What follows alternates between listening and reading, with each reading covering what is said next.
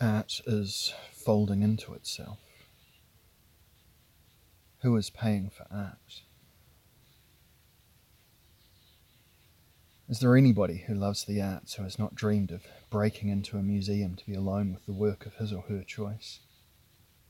Have you never been convinced when looking at a work of art that you are the only person who has understood the real meaning of the work?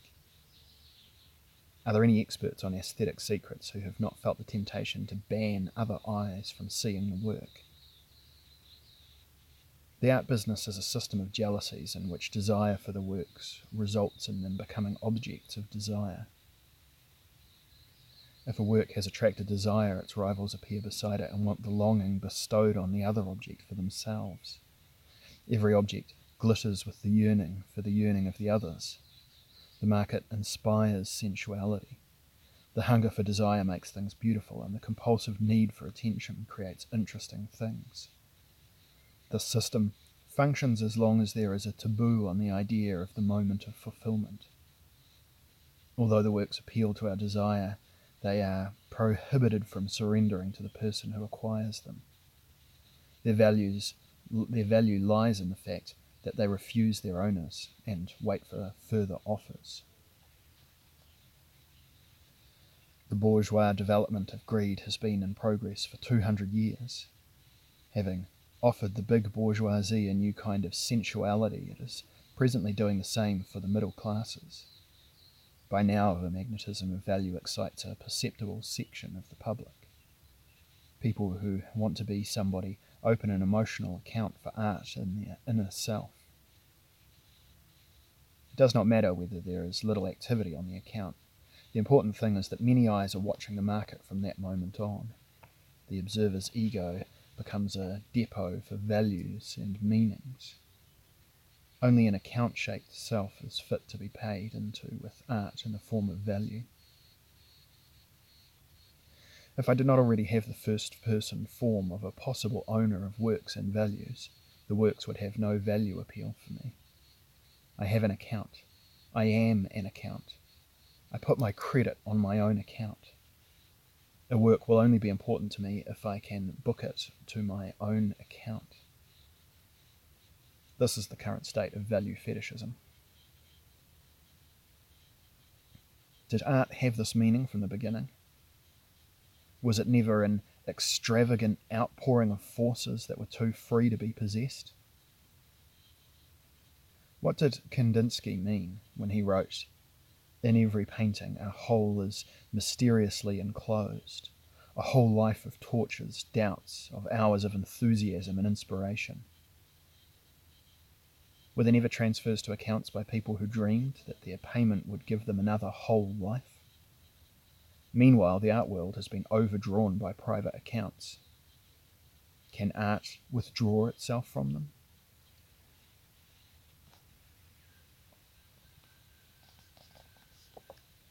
the art exhibition is a revelation of creative powers.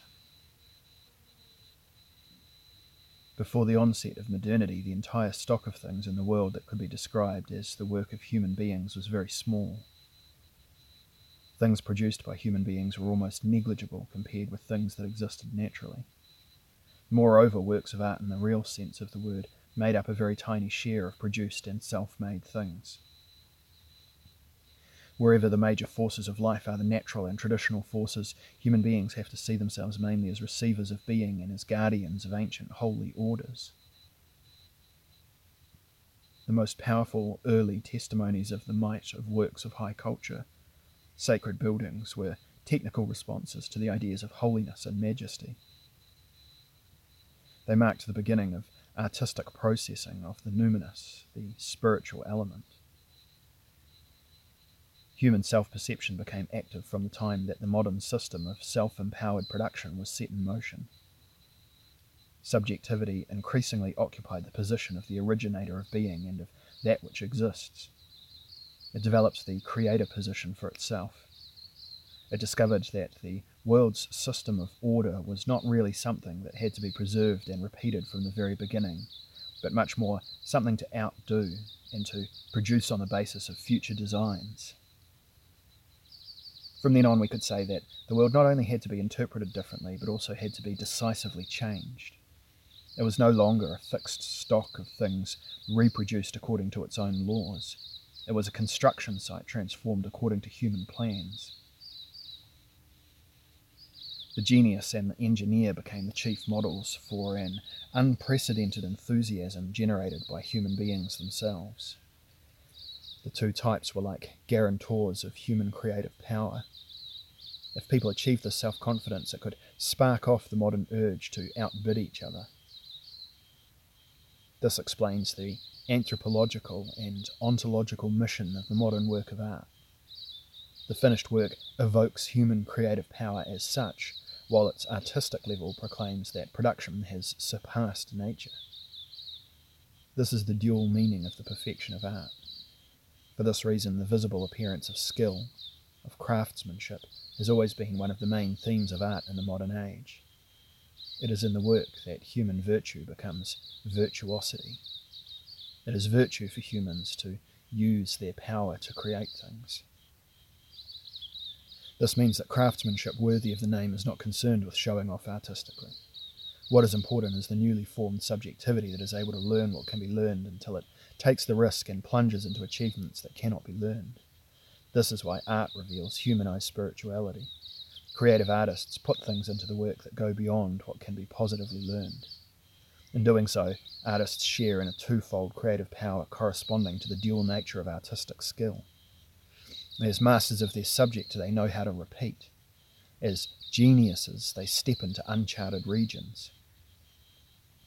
Mastery without genius is great expertise. Genius without trained excellence is intense and regenerating. The two together can inspire human lives that are the goal of humanistic worship. In both aspects, artistic skill has innate epiphanic qualities that give human beings themselves awareness of essential human powers. In art, the human being can appear to the human being, the work of art that praises the master preaches its author's creative power and affirms the possibility of authorship as such. The magic of the effects gives an idea of the level of the cause. Where worlds beside the world are created in the works, it makes their creators look like gods beside God. The epiphanic tendency of modern creative power demands that production and exhibition are interconnected. The creative force cannot reveal itself without unveiling the work in a presentation space. The visualization of the skill of production presupposes the production of visibility. It acts as the central agency for epiphanic productivity. It shows that artistic bourgeois subjectivity has to show. It shows what artistic bourgeois subjectivity has to show to present itself in its objectified power, to present worlds in the visual work. This implies the power to attack and rework the world itself, modelled on the world picture. When the work is publicly shown, the bourgeois public arena helps to conceal this revelation. The epiphanic meaning of the revelation of creative powers is discreetly shrouded by the exhibition's significance for publicity and commerce. Exhibiting gives the revelation a popular format. Human creative powers are revealed as understatements in which nothing is recognizable except what is visible to the naked eye in the pictures. This guarantees that nobody is able to see anything more than he or she can understand. Profane persons are not forced to scorch their eyes looking at the apocalypse of inherent human powers in the exhibition salon.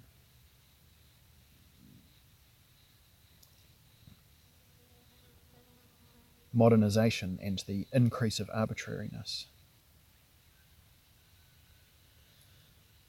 Why are we witnessing an inflation of things that can be exhibited at the end of the 20th century? First, because there is a parallel inflation of things that can be produced. The monstrous increase in all means of production has led to a huge increase in all kinds of production power. Larger and larger segments of reality are being transformed into raw materials for productions, into basic materials for illustrations, relationships, and transformations. Everything that was once a product can revert back to raw material to store the effects of work as suffering material once again. whether goods are mobile or immobile. In the modernisation process, it is possible in principle to exhibit everything that played a role in the secular processes to improve producible things. Display nowadays not only includes the immediate products of creative power, but also involves the raw materials, accessories, prototypes, interim stages, and waste. In Marxist terms, one not only brings the products to be exhibited, but also the means of production and ultimately the relations of production too. Even landscapes and living spaces have been declared exhibits. The entire social structure is straining to get into the museum. This is not completely incomprehensible. If we still had the paintbrush with which Raphael had painted at the School of Athens, we cannot possibly imagine what would stop museum directors from exhibiting the paintbrush next to the painting. What is more, if the mortal remains of Raphael's clients had been superbly preserved as mummies and still existed, who could guarantee that we would not be able to admire them in a side room of the museum today? Anything connected with the modern miracle of production of a work can be included in the appropriate revelatory form in the exhibition. We can see a more fundamental cause of the present inflation of things for exhibition in the dynamic of the modern arts themselves.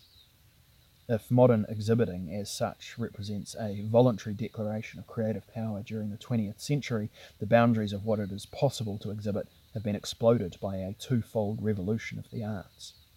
By the radical self liberation of expression and construction on the one hand, and by the inexorable extension of the concept of art on the other. The two explosive processes, with their didactic conservatism and art political expansionism have combined into a common effect. A tendency towards increasing arbitrariness that has run right through the 20th century.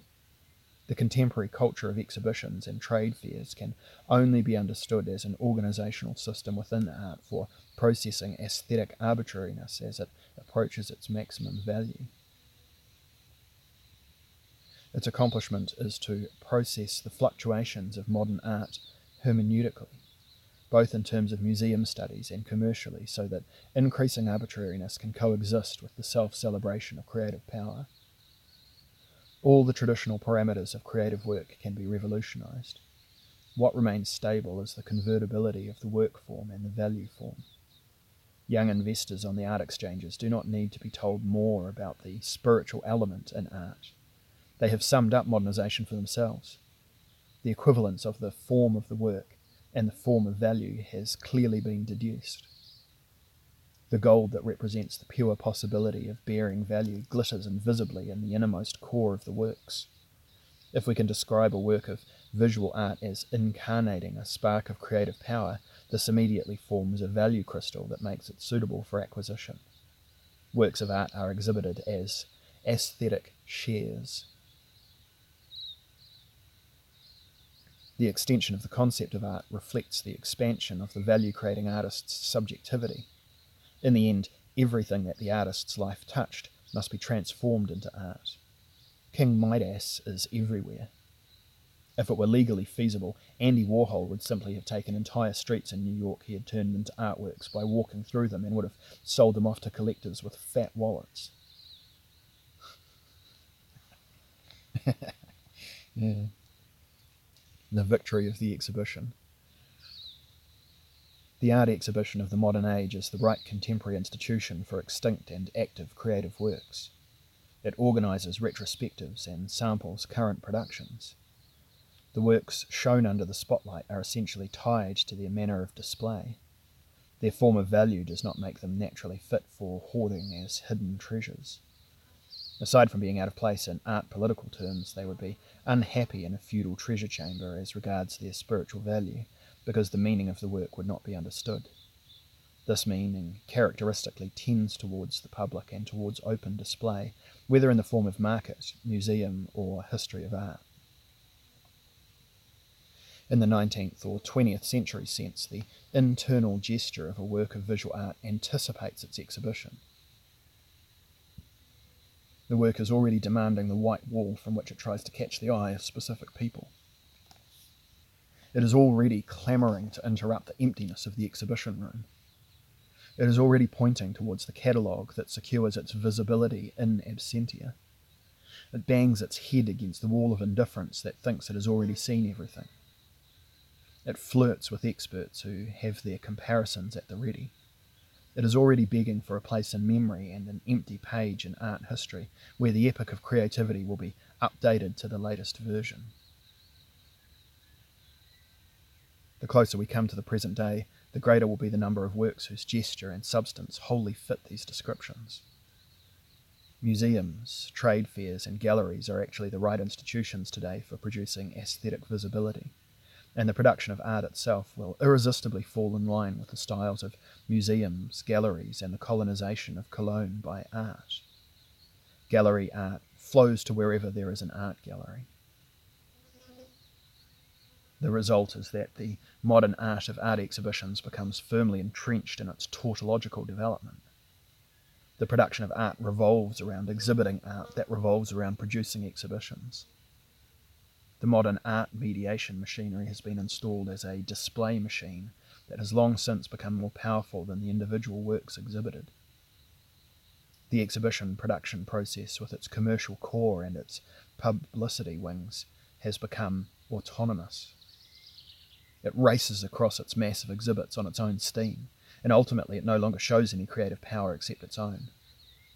Exhibiting as such has stopped being a kind of art because it can do what it wants, and since then, art has been in conflict with the process of making it visible. There have been historical moments in which the White Museum walls represented an important step forward into free space. The walls were like a stage for the public presentation of the self revelation of human creative power in the bourgeois age. The manifest creative power spoke down from the walls to essential forces that were as yet unawakened. If admiration did not stun these forces into apathy, they realized the heights they could be capable of reaching. The creative powers that emerged could hope to continue in the form of inflammatory forces. Force wants to be understood by force, which means it wants its impact to be preserved. We can say that the force of opening up, generated by what the work showed first, created the exhibition space of the Modern Art Museum. Otherwise, it would have remained as a feudal or semi feudal treasure cave. In fact, the present safe art movement is a continuation of this. Only the acting element of the artwork itself can emanate the force to open up the room in which it emerges into visibility. The epiphany of the power to create enables the museum and gallery, and not the other way around. The gallery and museum to put art on display. Yet nowadays, the creative powers themselves have invested in the machinery of directing visibility. The self exhibition of trade fairs, museums, and galleries has preempted the self revelation of the works. It has forced the works to adopt the mode of being of self advertising. Since then, works have to generate their own applause. Aletheia has its furthest outposts in advertisements. The self advertising of works means that the last truths have passed on. Ephemerality is revelation until cancellation. The painting flashes briefly in the present, there is a possible afterglow of its value on bank accounts. The only thing we can be sure of is that nowadays no paintings can be as meaningful as the reusable hook on which it temporarily hangs.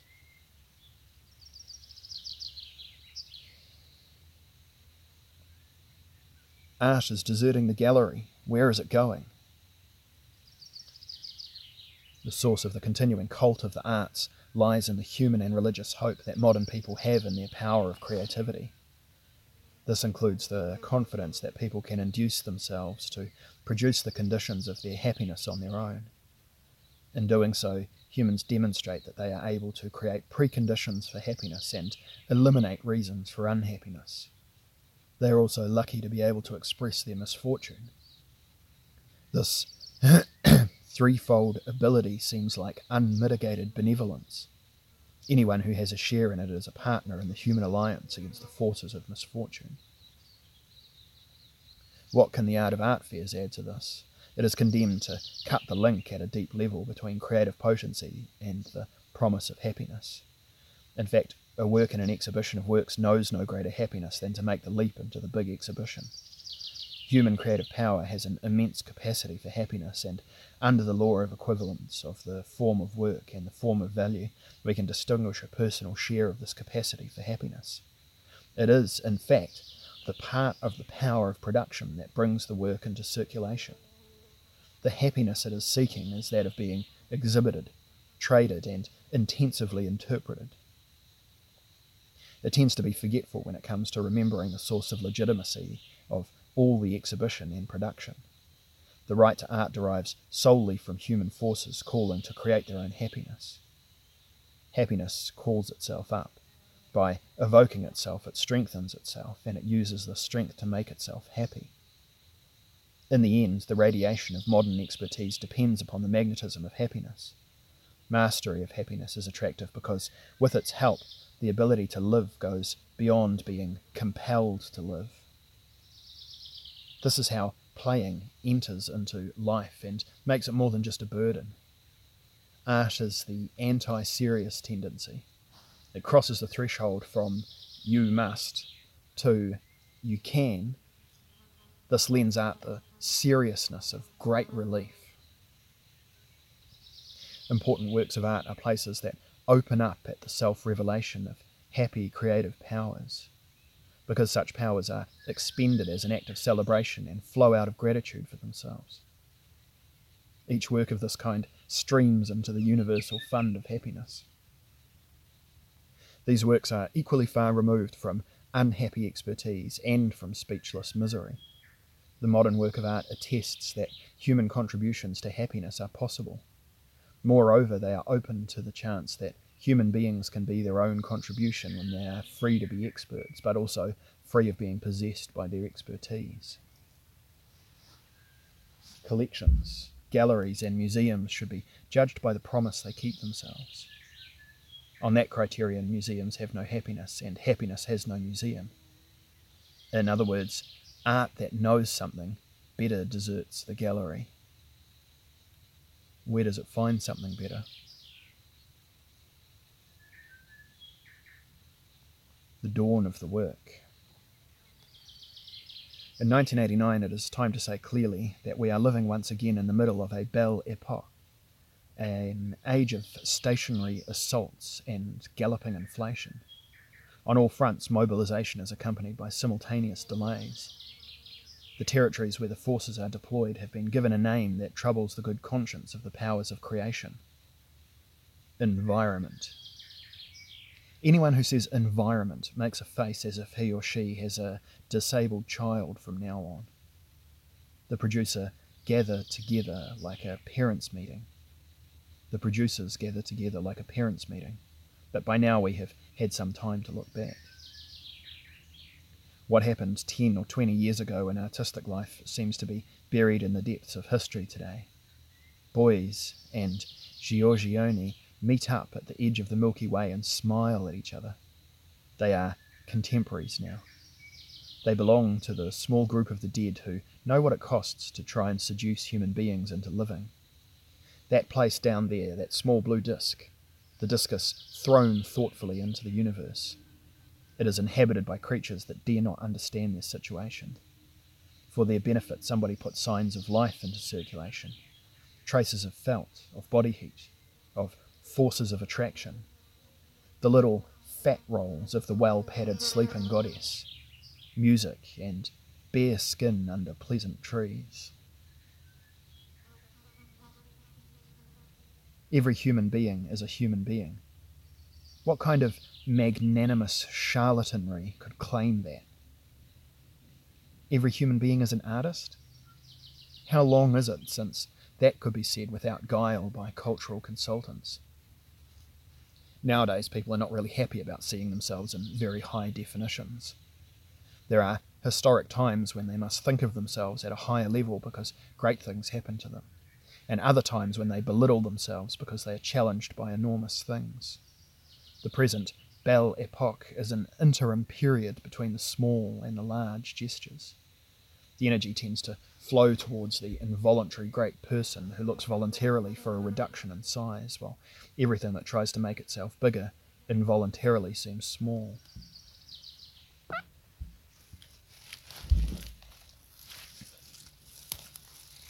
The reason for this delay, this sitting on the fence, this inability to decide, has a radical aspect. A schism has opened up in the interior of the creative forces themselves, and it is continually deepening. Art no longer sees virtuosity as its absolute precondition. Genius no longer sees the engineer as a necessary partner in every enterprise. The artistic forces no longer see technical mastery of methods as their natural ally. The capacity for happiness has distanced itself from the aesthetic potentialities on display. This schism definitely dates back some time. It reflects complicated changes in the alliances of the bourgeois energies that reshape the world. Even the happiness campaigns of modern times have had their deserters, their wounded, their war victors and double agents. Exhibiting also changes its meaning in this reshaping of alliances. Nowadays, it seems one can only show second best things.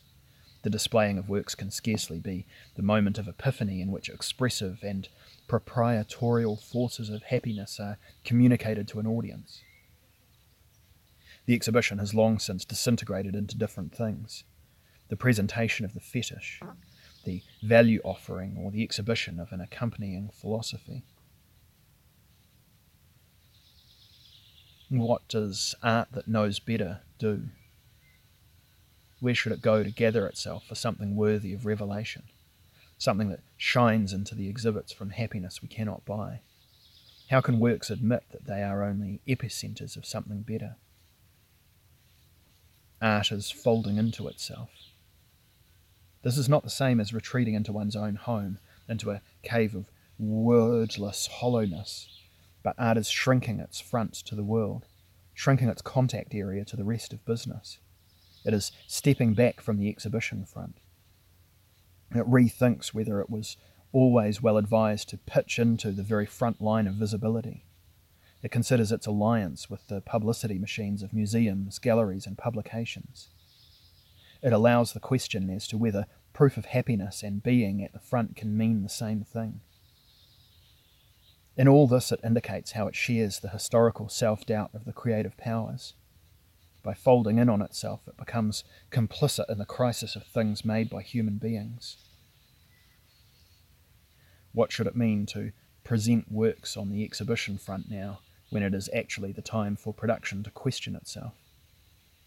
How should one simulate the happiness of competent craftsmanship when it has long been clear that the freedom to do creative work has been trampled down by the compulsion to put energies into the work and exploit values. Ten years ago, people were already saying that art was deserting the gallery and going to the country, going to people. This was supposed to suggest that it was looking for free space and wanted to find a different scope for happiness, to interrupt unhappiness. The happier forces are calling to themselves for accomplices, not for owners.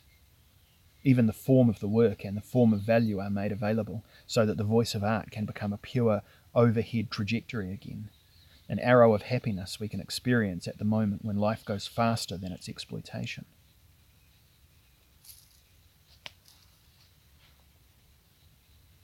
Twilight of the exhibition. People are saying that art is becoming sidelined nowadays, that art is folding into itself. It is being sidelined by folding inwards. It is folding into itself by being sidelined. It is only showing a little bit now. It has more than can be shown. It can still show that it contains something more than is not showing. A new ecology of showing requires a different regulation for exhibitions. It is no longer the work in its parading mode that comes into view now. Almost nothing about the work offers a target to the viewer. The work remains folded up, rolled inwards, tacked to itself as if it were closed. The day of its exhibition and unfolding is not today, perhaps not again, perhaps not yet. All the same, it has a kind of existence, if not in the usual sense. The present moment of the work is neither the present of its value nor what it contains visually. It cannot be seen fully as it is. It remains in the sharp angle of the world. Curious eyes cannot read through it and consume it. The covers stop the viewer from seeing inside. In some cases, the folds are so thick that we cannot even find out whether there are really works in the containers. We hover involuntarily between two hypotheses there is something inside, or there is nothing inside. Yet the descriptions leave us in no doubt that what is standing there, folded up, must be connected with important works. The artists have invested heavily in the objects, and their spending is also quantitatively high. A residue of lived time, ideas, and existential tensions has built up inside the objects. Where is the white wall on which the totality of inward folded surfaces could be spread out again? Would it not be good if such a wall existed, or have the works themselves rejected this wall? Have they become resigned to the fact they are un- undiscoverable? Are they angry with the white wall? Do they feel a lack of acceptance? Do they want to stop casting pearls before collectors? Or are they the operational mass in a new exhibition trick?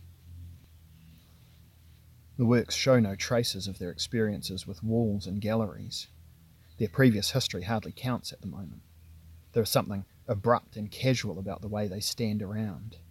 Now they are lying collapsed in on themselves. They are not pleading.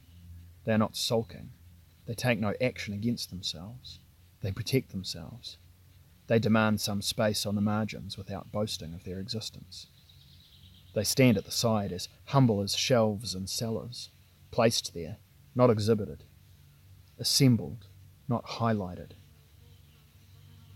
What they say would have remained completely speechless if it were not for Anselm Kiefer's rabbit fur exhibit in his Dachbodenbild this work offers a text like a meta painting that can be read as a reflection on the old art exhibition space and about how other forces broke into it. The breakout from it is shown by Gilbert and George's large scale drawings, the paper sculptures. The train of thought behind these assembled objects is connected, probably for the first time, not to the works but to their exhibition.